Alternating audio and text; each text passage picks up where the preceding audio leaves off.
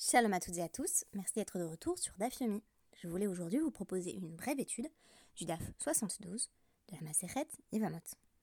Si j'ai intitulé ce podcast Ondine, c'est en référence à la pièce de Gérodou, mais aussi bien entendu au génie féminin des eaux de la mythologie germanique, qui présente l'ondine comme une sorte de nymphe ou de naïade, connue pour sa fréquentation des fleuves et rivières. Je vous recommande la pièce de Giraudoux, particulièrement touchante.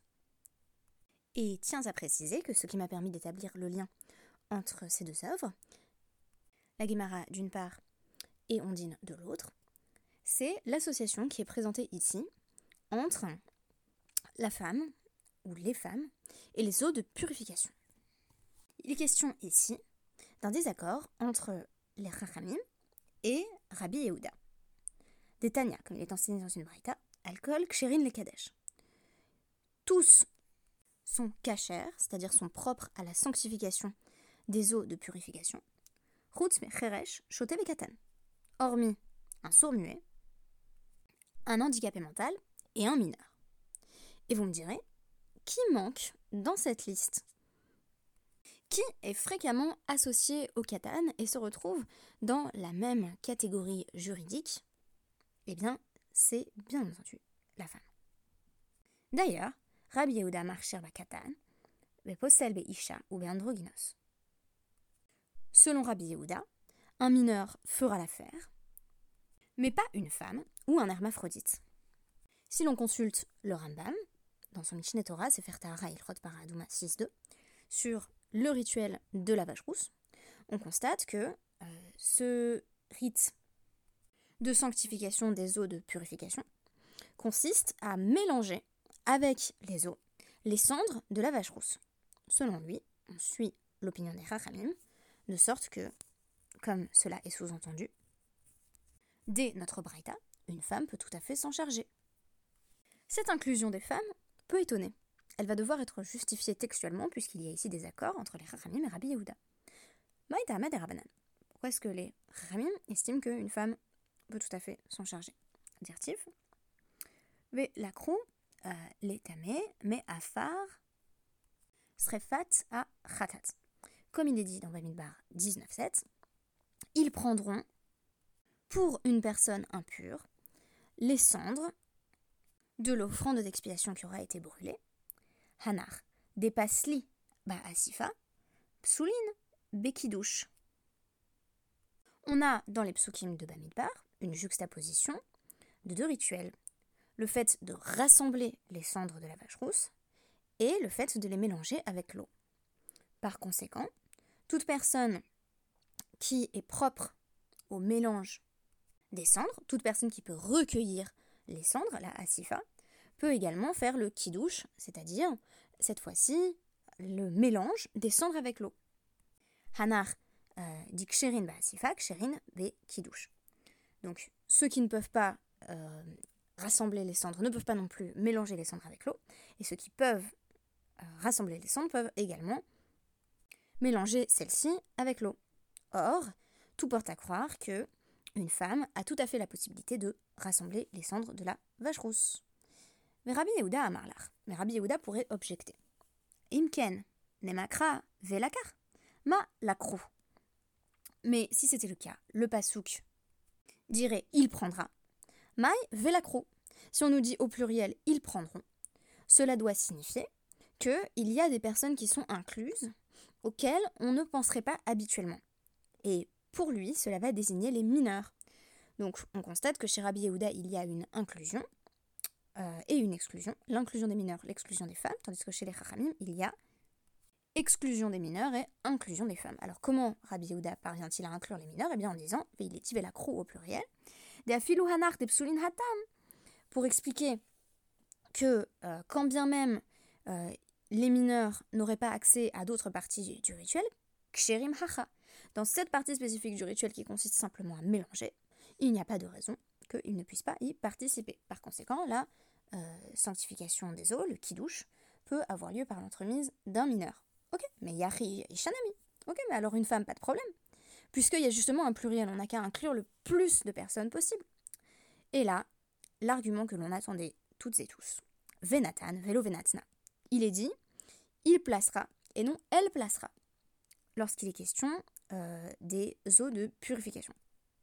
Cette dracha doit nous rappeler les plus belles heures de l'interprétation talmudique, et notamment l'exclusion de la nécessité d'étudier la Torah et de l'enseigner à sa fille, à travers la célèbre interprétation Benerem velo benoterem, Velimatem et Benerem, tu enseigneras la Torah à tes enfants, ce qui est interprété euh, par nos sages comme signifiant à tes fils et non à tes filles, alors que euh, quand on dit Béné Israël, il s'agit la plupart du temps de désigner, bien entendu, hommes et femmes.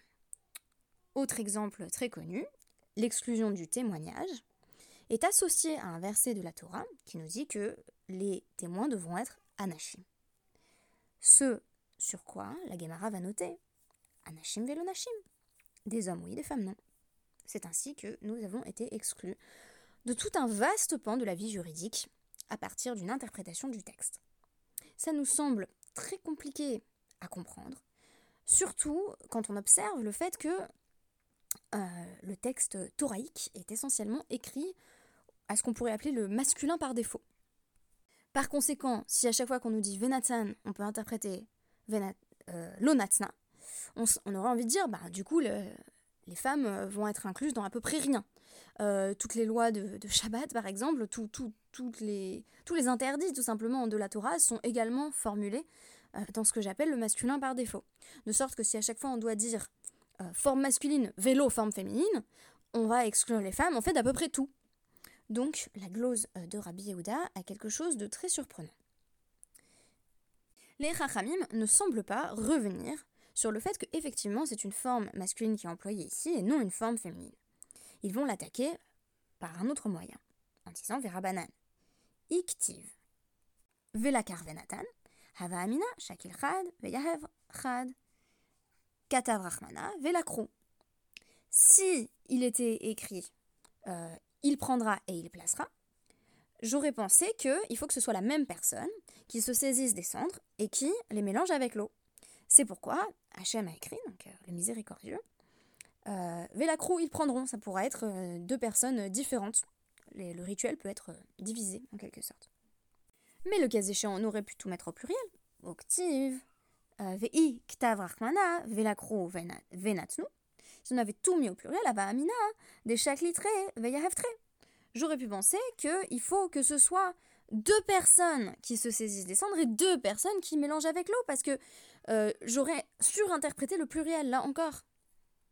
Ktav rachmana, velakro venatan. C'est pourquoi le verset de la Torah a créé une forme de disjonction grammaticale en employant la première fois le pluriel et la seconde fois le singulier afilou, chaque litré ve yahev Parce qu'il est tout à fait possible qu'il y ait deux personnes qui se saisissent des cendres et une autre personne qui les mélange avec de l'eau.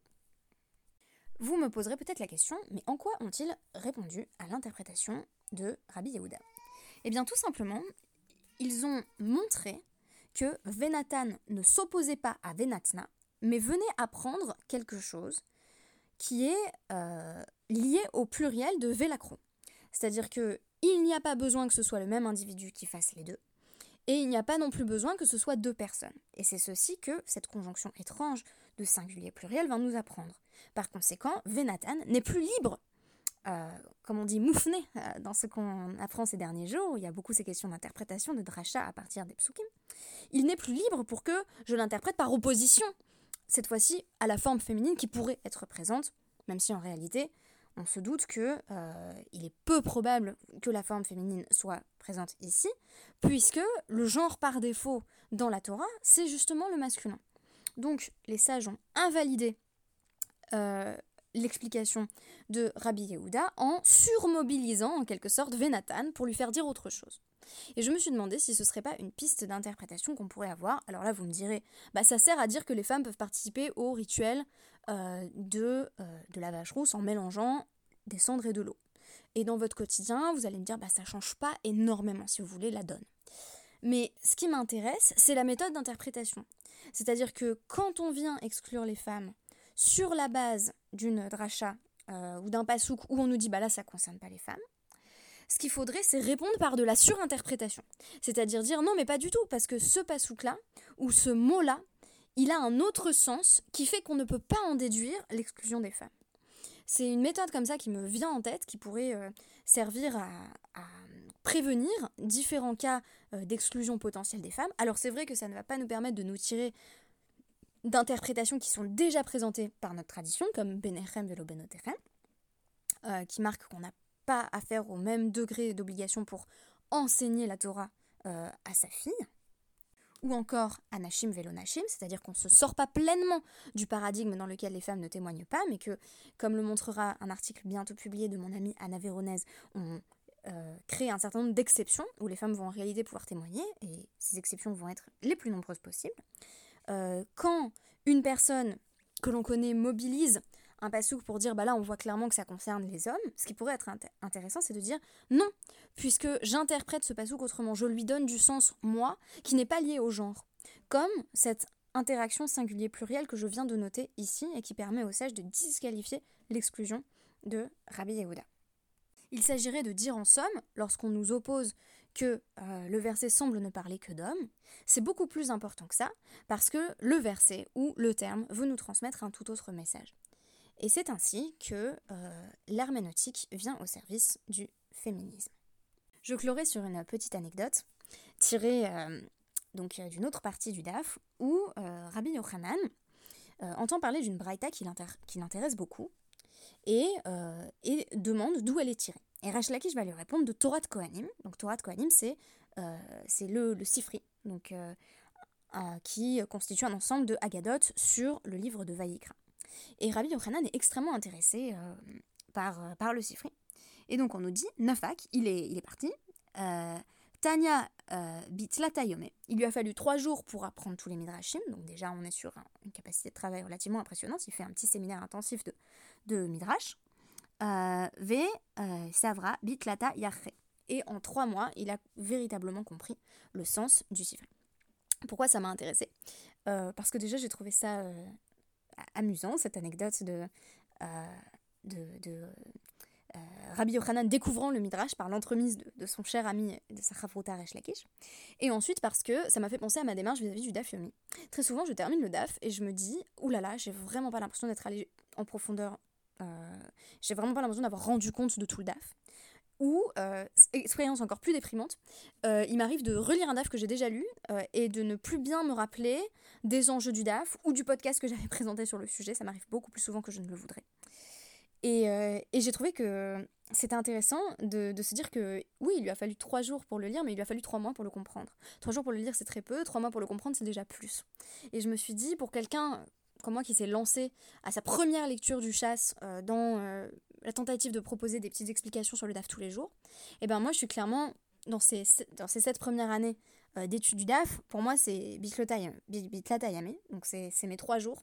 C'est-à-dire, euh, il ne faut pas tellement de temps pour le lire, ça ça va, mais du temps il en faudra pour le comprendre, et donc euh, vraisemblablement à peu près dix fois plus.